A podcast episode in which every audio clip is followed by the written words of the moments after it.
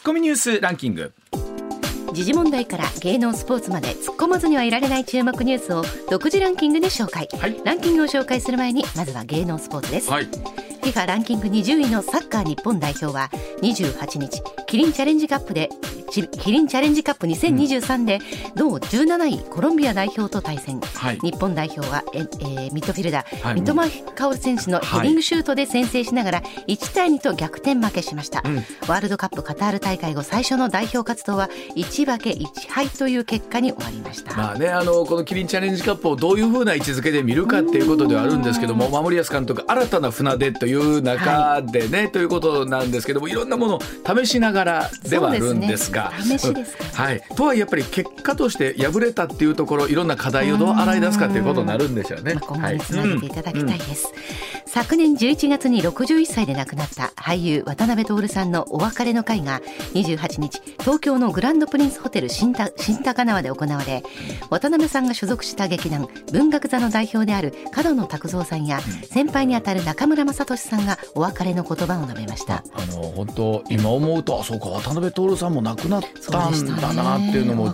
なんかねすごい感じるところでもありますし、でも今思うと本当若かったと思いますし今もなんかお元気でテレビ出てらっしゃるイメージだからね。ねお会いできそうな気がしちゃうんですけどね。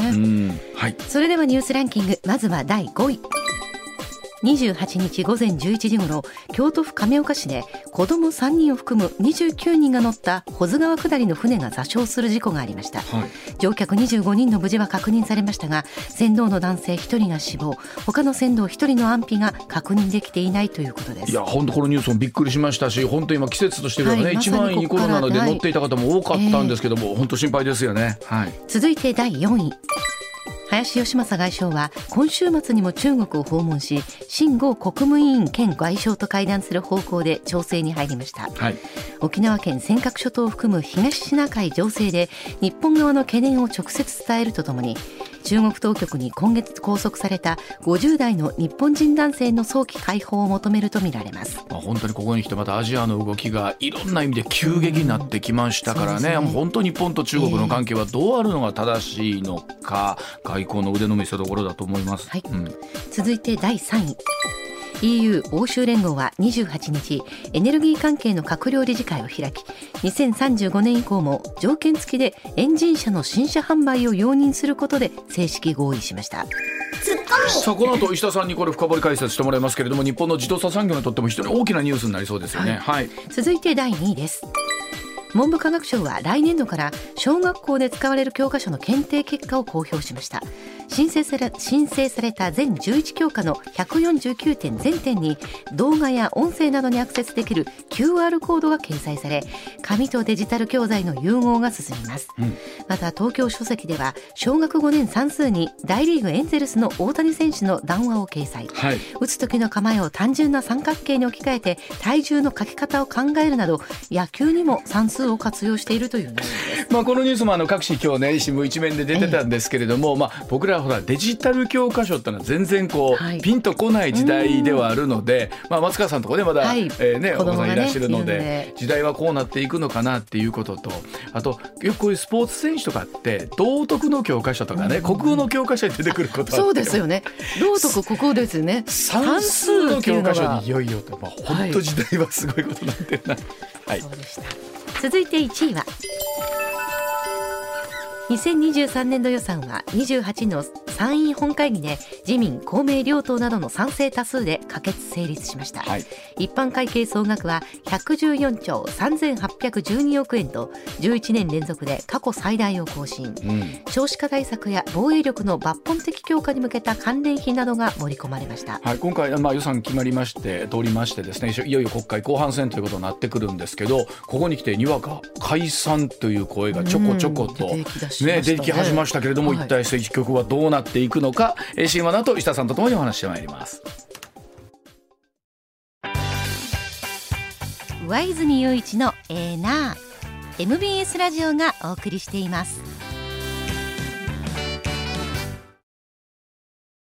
さあ時刻まもなく6時26分になります。ここからは石田英二さんでございます。石田さんおはようございます、はい、おはようございます。よろしくお願いいたします、まあ、昨日予算成立したんですが、はい、石田さんここに来てなんか新聞見てると、にわか解散という言葉がね、まあ、どうなんでしょうね。ちょこちょこ出始めて、タイミング難しいですよね。もう4月入ったらあ統一地方選挙。かなりねやっぱ統一地方選挙ってやっぱ動いてますよ。うん、ええあのーね、まあ特にそう特にでもないですけど、まあ、公明党さんなんか特にその、統一地方選挙非常に重視しはるとこなんで,、この間は絶対ないよね。だからそうないや。ん。か。で5月にまあサミットある、はい、これ終わってからしかないねんけど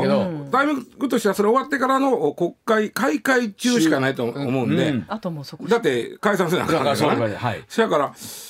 そんなんないであと1か月ぐらいかそれやったら。あのねここに来てほら岸田さんの支持率っていうのがこの1年ぐらい間に回復してるね。ずっとあったんですけど、うん、ちょっとずつちょっとずつ上がってきてて、うんうん、そうなってくるとほら一時はの5月のサミットまで持つのかどうかみたいなところのお話まであったのがこの現金なもんという言い方が正しいのかどうかですけどまあ、だから不思議なもんでその114兆円の予算成立して、まあ、それが、まあやれやれなんですけども、はい、岸田さんにしてみたら。はい。でその中では防衛費の増額っていうのがあって、ね。はい、本来ここが一番ポイントになって、ね、国会も論戦でわーわーなって、うん、ほんでほんだらちょっと新党を焼いてだってそういう、本来ね、うん。防衛費を増額すると、はい、えー、でそれがその増税につながると思ったら、はい、信を問うということでの解散はあるんだけども、はい。うん、それがなんやようわからんその高市さんがどうやみたいな、はい、そんな話になんかようかと思って、これ野党もだからね嫌、やからこんなことやってるのかなと思ってね その解散されたら。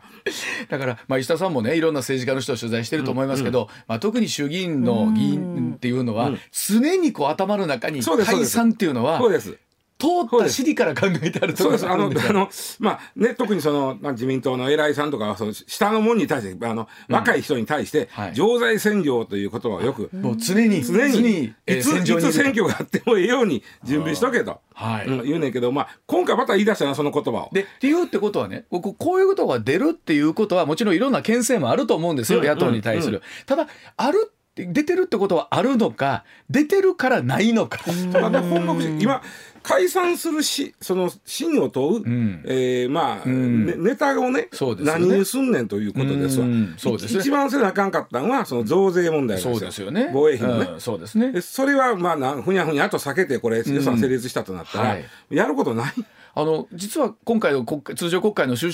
相召集前にもあったじゃないですか、一つね。その増税みたいなのが出てきた時にそれのために信号と選挙はいるんじゃいるだろう増税で選挙したら野党有利ですからね。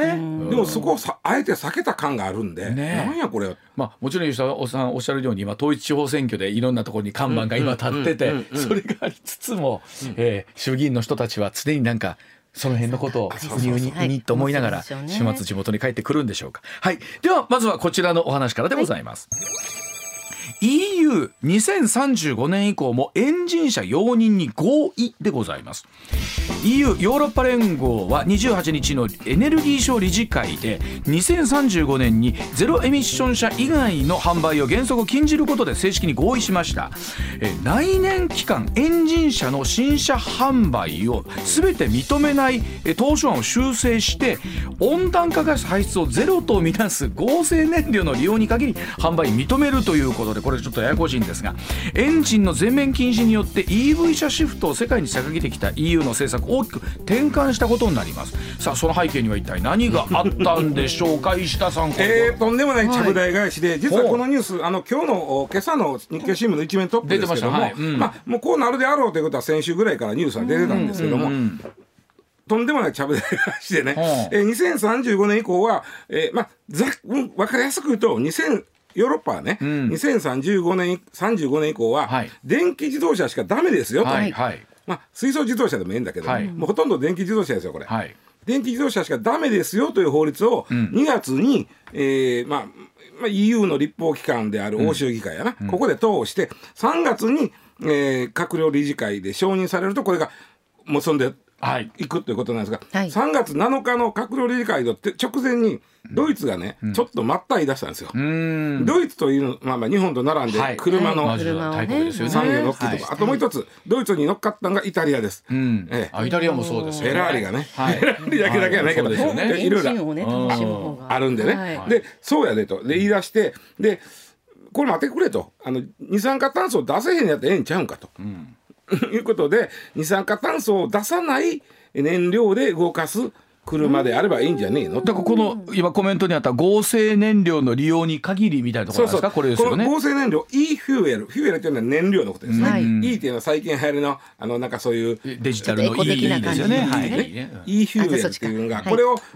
これを使う車ならいいじゃん。うまいこと言うね。いいじゃん。で、で。これがですね、この合成燃料どうやって作るか言いましたら、その辺にある二酸化炭素、その辺にあるとおかしいけど、二酸化炭素を集めてきます。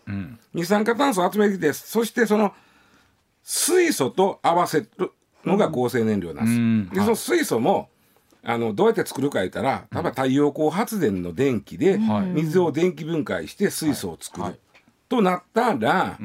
もうあのその時点でもうあのなんていうかな二酸化炭素発生してへんやん。うんうん、ですでに発生している工場なんかから出てる二酸化炭素を集めてきて、うん、それと電気分解で作った水素を合わせて、うん、それとこの E フューエルっていうのはできるね。伊沢さんこれね、うん、日本もこれにまあどうしても影響されるじゃないですか、こうででそれこそ日本ってお話あった通り EV 車、ハイブリッド車っていうのはすごいまあ世界で、で先駆けてっていうのもあったでしょ、うこれはとこれはまた違うわけ？えっとね、えっとものすごくあの日本としては、うん、ホラーなあの世界なんですよこれ、うん、あのトヨタさんにしてみたら。そうでしょみたいな世界なので要は、うん、えー、もともとヨーロッパが、まあまあ、もちろん二酸化炭素の排出云々温暖化云々っていうのがあって、はい、そのまあゼロエミッション車。つまり二酸化炭素を出さない車をだけにしようやと。はい言うてたのは、はい、はっきり言ってハイブリッドを駆逐したかった、はい、そうでしょ、はい、日本のハイブリッドとプラグインハイブリッド、プラグインハイブリッドって分かります？ハイブリッド分かるよね、うん、ガソリン入れて走った時に、電気を自分で作って、だから非常に燃費がいい、うん、でプラグインハイブリッドっていうのはもう一つその電気も充電もできてできる。ハイブリッド車、はいはい。ね、うん、でこの2つは日本のもうなんちゃお家芸と言ってるぐらい、ね。うん、めちゃくちゃすごい技術で、はい、すげえ技術、うん。うん、でそれをどうやってもヨーロッパの車かなわないんで、はい、じゃあこれ禁止やと、うん、全部電気自動車しかあかんようにしてしまえっていうのがあったわけ、はい、あありました、うん、これがあったのね、ほ、うん。ででもトヨタさんはいやそんなうまいこといっかなみたいになって、はい、いやうちは電気自動車も力入れますけど、はい、ハイブリッドもプラグインハイブリッドも力入れますよ、はい、言うてやってて、でここに来て、えー、ハイブリッドプラグインハイブリッドも OK なんでねそうなると。あこうなると OK になるわけですか？OK です OK です。ほらねってなってるわけです。でさっき言ったその E フューエルっていうのは、二酸化炭素まあおそらくね工場から出るような二酸化炭素は非常に、まあ、集めやすい。はい、でそこの二酸化炭素と、えー、電気分解した水素を合わさって作った、えー、燃料を燃やすとこれ二酸化炭素出ますけど、うん、その二酸化炭素にはもとこと出てた二酸化炭素を集めて作ったから、うん、出たその E フューエルを燃やすことによって出る二酸化炭素っていうのは元来そのあった二酸化炭素なわけです。はいはい。で新たには増えてない。あそう。なるほど。新たには増えてない。新たには増えてないから、そのいいじゃんというだったらそれを使うんやったらいいよねということなんで。ですごいのが、はい、この僕 E フューエルって見たことないんだけど、はあ、もうあの、まあ、商業ベースにはまだ載ってない。はい、できてる。はい。だけどもあのすごいのが既存の、うん、ガソリン車、はい、既存のディーゼル車にそのまま使える。へえ。あそれありがたいですね。そうなのよ。だったらそれでいいじゃないですか。そうなのだからだから別にあのハイブリッドプラグインハイブリッドも使えるし、うん、今走ってるエンジン車にもそのまま使えるんです。ほなええかな。そうやね。いやだからそれこそ最初ね、ね、電気自動車しかできなくなったって時に、はい、それこそトヨタさんはじめ、うん、そういったところはもう全部工場のね、うん、ラインを作り直さなあかんっていうところからの話になったじゃないですか。うん、そうそうそう1から、まあ、ゼロから僕は開発して今までやったこの既存の技術どうするんだとかあったのは、これで今までのままでいいっていうことになるわけですか？ら LINE とか。まあまあ若干の手直しはあるでしょうけどいやまあ LINE 車としては今まで飲んでいいわけ、まあ、いいってことなんですよね、うん、そうそうそういいのほな映画ない話でしょ？映画な？そうやね。でね、もともとこれはさっき言ったドイツがはまああの車産業の多いとこ、うん、あ重要なとこ、はい、であとイタリアもねこれ車の産業重要じゃん。はい、この2つがちょっと待ってと、これこのまま突き進んだら、うん、俺たちの会社、うん。めちゃくちゃ人切らなあかんでと、はい、つまりエンジン車ってね、はい、人いるんですよ、はあ、まあまあいや複雑前から言ってるけどモーターで走る車っていうのは単純なんですよ、はい、非常に、うん、だからそないラインもね、非常に少なくなる、はい、そうするとはっきり言ってドイツとイタリアで失業者がいっぱい出てくるわけ、はい、でこれはだ分かってたことやのにそうなんですよ、はい、ずっと言うてんやんそんなこと、はあ、それをそのとギリギリになってドイツが、とイタリアが一緒になって、困るって茶葉でひっくり返した。それがこれなんですよ。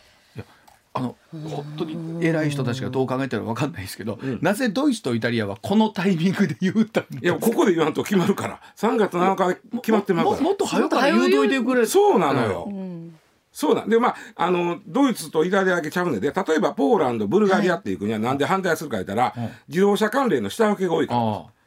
同じやっぱりそれでこれね。至ってるのであれば。どれが第一義なの？本来環境問題が第一義じゃないんですか、うん。うん、そうです。だから、うん、まあ、ドイツにしてみたら、あの e フューエルっていうのは、はい、二酸化炭素を増やさないんだから、はい、ええやん。ええやん、ですね、それだけに限ったらええやんと、はい、それだけ使ったらええやんって言って、はい、えでまそれはその e フューエルっていうのは既存の車にまんま使えるんで、はいはいはい、えーいけまんなという話で。でそこにあった二次的ななのか一時的ななのか日本車をねこう排除しよう。見ようっていうのはこれに関しては、もうだから諦めなしゃね向こうにしてみたらね。でこっちにしてみたら、ほらなというですよね。話。でね唯一と言うてもおかしいな、あの要は e フューエルってまだ商業ベースに僕乗ってへんって言うたでしょ、はいはい、高いね。作れんねんけど。あのねヨーロッパで作るとねリッター700円すんねんて。はあ、結局それでみんな電気自動車ハイブリッドに変わってくるんだろうなっていう。ちょっと待ってリッター700円700円だから今の車使えてもすごいガソリン代高いって思うと買い替えようかなってなるんでしょうね。ただねただねその時によ、はあ、その時によ、はい、日本のハイブリッド車って一気に注目される。そうですよね。燃料が高いのやったらハイブリッドとかプラグインハイブリッドってすげえありがたいありがたいありがたい。だからほらトヨタにしてみたらほらなな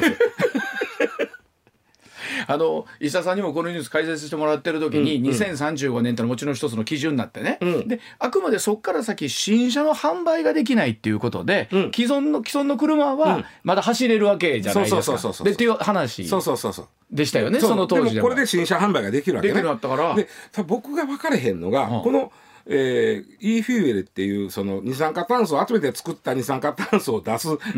燃料は、ガソリンとかディーゼルの車そのまま使えるよね、うん、そしたら誰が混ぜ,、混ぜてもええわけやん。混ぜてもええのよ、混ぜてもいいの、うん。まあ、誰が、あお前混ぜたんやんけとか、ね、分からへんな。そうですよね、そうですよね。いちいち全部の車チェックするわけじゃない、はあ。なんなんていうことになるんで、そこもどうやっていくかですね。もう一つあれなのは結局、まあ、このヨーロッパの今回の動きに合わせてねすで、うん、に日本のそれこそ大手メーカーさんはじめ、うん、この準備にも入ってたところもあったんでしょ？う、うん、きっと。とね日本はね、うん、えーまあ言うてもすぐにはならんでというのとあの2035が無理やろうねすごいあったんですね。その読みはあったわけ読みはあったでで今回その e フューエルになったことは実は日本は、うん、えー、まあまあ歓迎してる。e フューエルはい。い。よってい。うことに関して、というのはバイオ燃料ってあるやん、はい、あります。例えばサトウキビから、集めて作るとかね、あるけどもこれ今回それはあかんっていいは言うてんねん、もういいフューエルだけ、はい、あのバイオ燃料あかんって、あバイオ燃料も二酸化炭素はあのカーボンゼロなんだけど、でねただ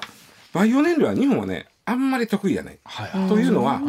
それほどそのなんとかバイオがない。なるほど。まあまあなるほど。キューバみたいに、うん、ねサトウキビのくずが山ほどあるわけじゃない、うん。まあそね、それを集めてくるの大変だとすごい材料作るんだった、ね、それやったら、うん、e フューエルって二酸化炭素とあの電気分解した水素という工業的に作れるもんを合わせるだけやから、そっちの方がありがたいというのがあってだからそっちにシフトするのは e フューエルに限るって言われたらそんなに確かトヨタもホンダもね、うん、そこは研究してるはず。ただ、ね、ただ、うん、ただ。あの2035年の商業化は間に合わへんやろな言われとったんですよ。ああ。今度今度そっちの開発そっち進めない。進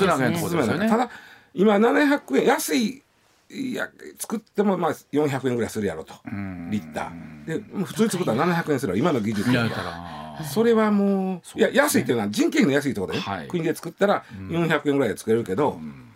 そうでしょう、ね、あのまあ今おっしゃったようにドイツね、うん、イタリアはじめとしてその例えば自動車産業関わる方はもちろんそうでしょうし、うん、日本ってそれこそそこに関わってるそれこそ下請けティア1ティア2まで含めてすっごいいらっしゃるわけじゃないですか。大きな流れとしてはいずれその二酸化炭素を出さない車だけになることは間違いないと思うんですよ。はいはい、ただ2034という切ら切られ方がストンともうちゃぶ台がひっくり返ったんで、はい、ゆっくりになったんでそこの間にまあどういう形でそのしたらええかってことでしょうね。あのねこれねはっきり言ってね EU がね、うん、調整不足です。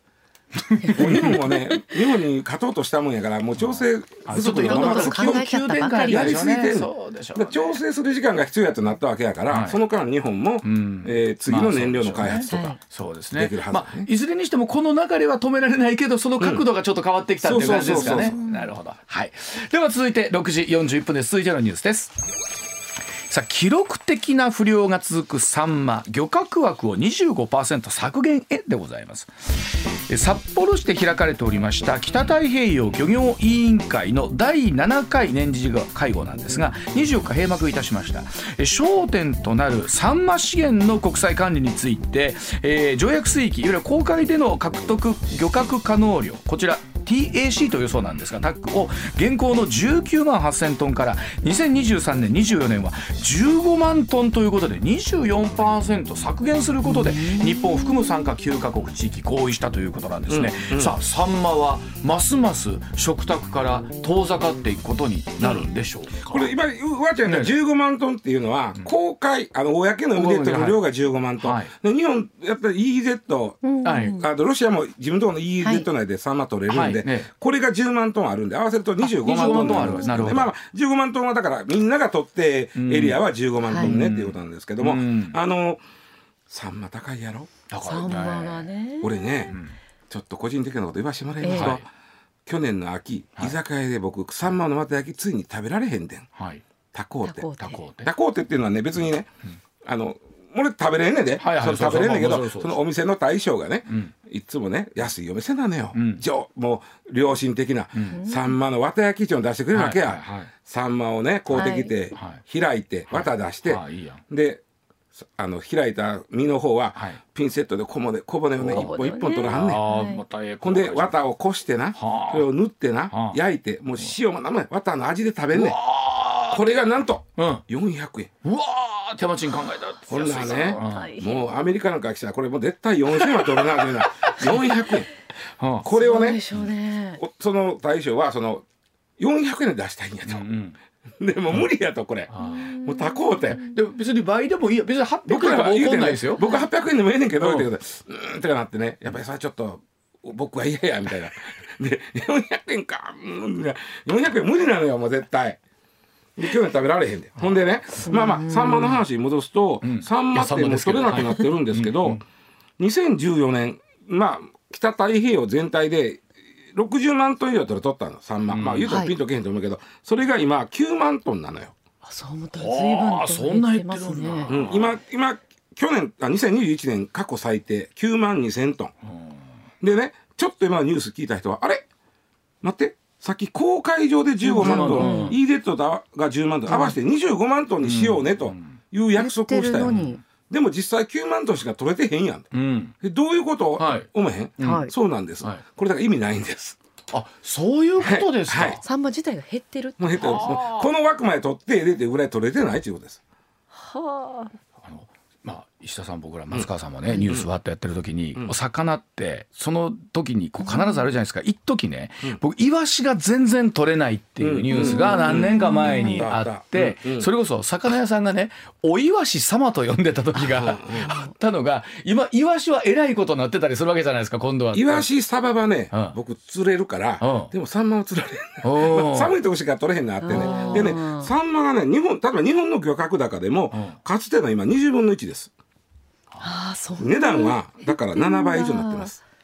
そりゃそうやおっちゃん400年でよう出してくれへんわ。だってサンマってそれこそお店で並ぶときに1匹100円とかそういうレベルで。切る時もありましたもん。でしょ？400円とか500円とかしてんで。ね。並びやすい魚だったはずがそうでしょ？そうやねえなんで取れへんなったか、はい、ここがポイントなんです、はい、まず、まあ、乱獲。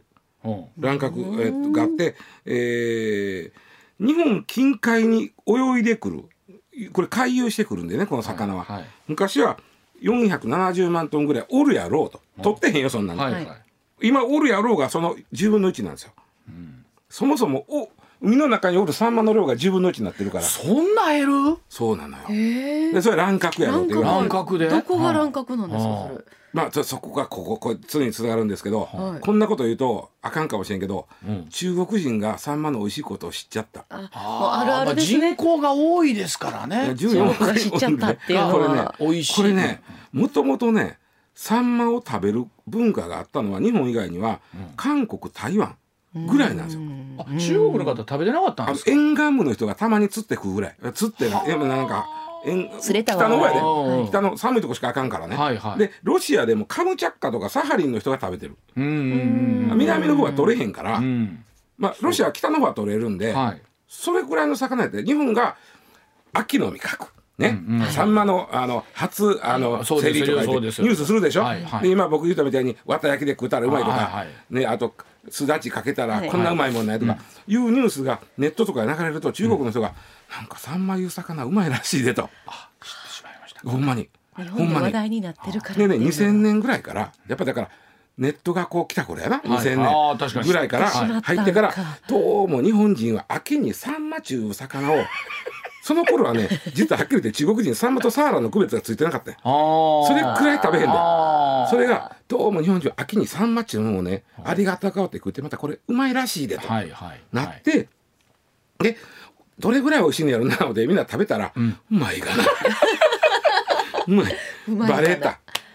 バレちゃった。ででその中国での漁獲量とかがすごいとなってるんですか？うん、ああのととあとねややこしいの。これもうほんまに世の中中のあの何とも言えん流れがあるんですが、はいはいうん、中国の方がサンマ俺たちも美味しいから食べ食べような話になったぐらいから、温暖化の関係で海流の流れが変わっちゃったの、はいはいなるほど。それで今まで日本の EEZ 排他的水域内でガンガン取れてそれでまかいな取ったのが、はあ。航海の方にあのサンマが公の海の方に、はいはい、あの移動しよう移動した、はい、そしたらそこは中国の人取ってもいいわけやんか。はあ。ででもそこも漁獲制限はあるわけでしょ？だから今回の話なんやけどもう漁獲制限うんぬん漁獲制限したのがねこれ2000、えー、最近ですよ。こんな漁獲制限言い出したでもあのー、最初に作ったのが2020年ですもん漁獲制限最近それまでなかったん。やそうか。そその間にごそと。いやまあだからごそ味覚えでしょ、うん、味覚えこれごそと取ったというよりも知れ渡ってしまったよ。美味しいのが。これ15万トン航海、はい、航海内では15万トンっていうのはこれは別にこの日本含む9か国と地域は同じですよ。同じみんなみんな守らなあかん日本とロシアの EZ 内ですこれも3万取れるんで、はい、ここは10万トンまでねっていうことなんですけど、はいはい、今言ったように両方合わせても日本は9万トンしか、取れてない。あの世界で9万トンしか取れてへんもん取れてない、うん、豊かであかんねん。はあで暖房取りに行ってもそうか取りに行ける限界もあるもんな。だからあのサンマあこれやっぱり温暖化のせいなんやな、はい、温暖化の温暖化のせいで冷たい海流の流れが変わって、うん、昔排他的水域内に入ってきよったサンマが公の海の方に入ってしまったから、はい、そこは日本だけのもんちゃうから、はい、えー、取り合いっこになってでも乱獲はダメやからこういうルールを決めた、そういうことです。ということはえっと、結果として伊沢さん結論で言うと、うん、いずれにしてもサンマは食卓に日本のテーブルには上りにくい、うん、おそらく高くなる。だって今回の決めたこと意味ないって僕言ったやんか、うん。うんうん、このこの枠やと、うん。うん、だからどんどん高くなる。ということで最後の望みは養殖しかないわけですね。養殖、yes, 実は、yes, 実はサンマは養殖できるんです。あできる。朗報ですねあのね日本で唯一福島県にある水族館がサンマを展示してるんです。あんまり水族館でサンマ見たことないの。展示？展示。福島だけ、だから、あ、海遊館いなかったっけ、サンマ？サンマおれへんやろ。あ福島の水族館はサンマをぐわ泳がしてるの。はいはい。で、ここが人工的に養殖することに成功してる。うん、卵から、卵を変えさせて、うんで餌与えて、うん、で大きくして、水族館で泳ぐとこまでちゃんとやれてるそれは何ですか？あの水族館の泳ぐレベルまで OK として、うん、食べるレベルまで。全然 OK よ。あいけます、ただ大問題は大問題は あのやっぱりこの魚なかなかデリケートな魚で水温が1度変わるだけであかんくなったりするんでて。で餌もまあまあ難しいでて、それであの温度管理には電気いるやん。はあ、ということでめちゃコストが高いんや。展示してるから実はサンマってこうやって人工飼育もできますよという展示をする分には、うん、あのコスト見合ってるかもしれんけどこれを食うとなると いやあのそれこそ20年ちょっと前かなあの北海道に行った時に当時ね、はい、サンマを刺身で食べられるのは北海道でないと食べられへんって言って、はい、でそれこそあの足速いし鮮度大事やし。でもだからそれが、まあ、あの輸送の技術が発達してこっちのも食べれるようになった。喜んでたやな、はい、あの土生姜でちょっと美味しいがなこれ。でこれがいよいよ今度取れんようになってきて養殖になって。電気代かかる。やっぱり結局は温暖化やんか。そうなのそうですそうなのということはヨーロッパの言うてることは実はあながち間違いない。これ実はさっきのニュースで引っかかってくるんだけどね。ね。そうなんですよ、おもろいな、よし。えっ、とコマーシャルのももうちょっとお話し続けてまいります。上泉雄一のエーナー。MBS ラジオがお送りしています。時刻6時58分になります。続いての話題こちらです。異性への関心が低いと早死ににつながるんですか？はい、えー、異性への関心が低い中高年の男性は早死にする傾向があると。いうことなんですね。これ山形大学医学部看護学科の桜田先生の研究チームおよそ2万人の追跡調査をもとにそんな研究結果をまとめたということなんですね。はい、桜田教授今後死亡リスクを低くする方法の開発につながる可能性があるということ です。まあ、今回まあこの性的少数者の方は考慮に入っていないということで今後は調査手法を検討するということなんですが、まあえー、このラジオを聴きの皆さん中高生の方多いと思いますけれども。あ中高ごめんなさい。中高年ですね。はい。中高あとえ年の年の方。ですね。い。やこれあのごめんなさい。中高生そうですね。ごめんなさい。中高そうです中高年。の男性の皆さん異性の関心いかがでございますでしょうか？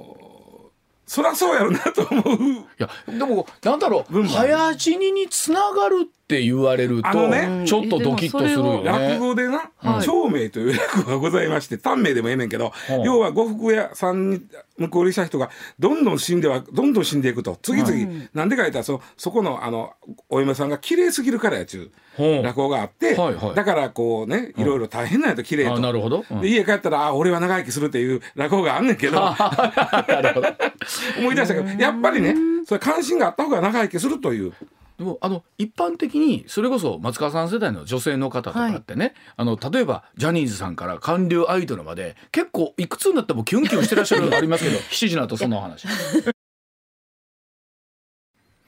まああの朝からなんですが、うん、あの大阪に北新地という、はい、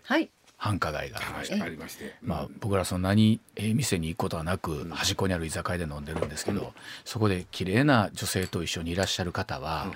ギラギラしてますよね。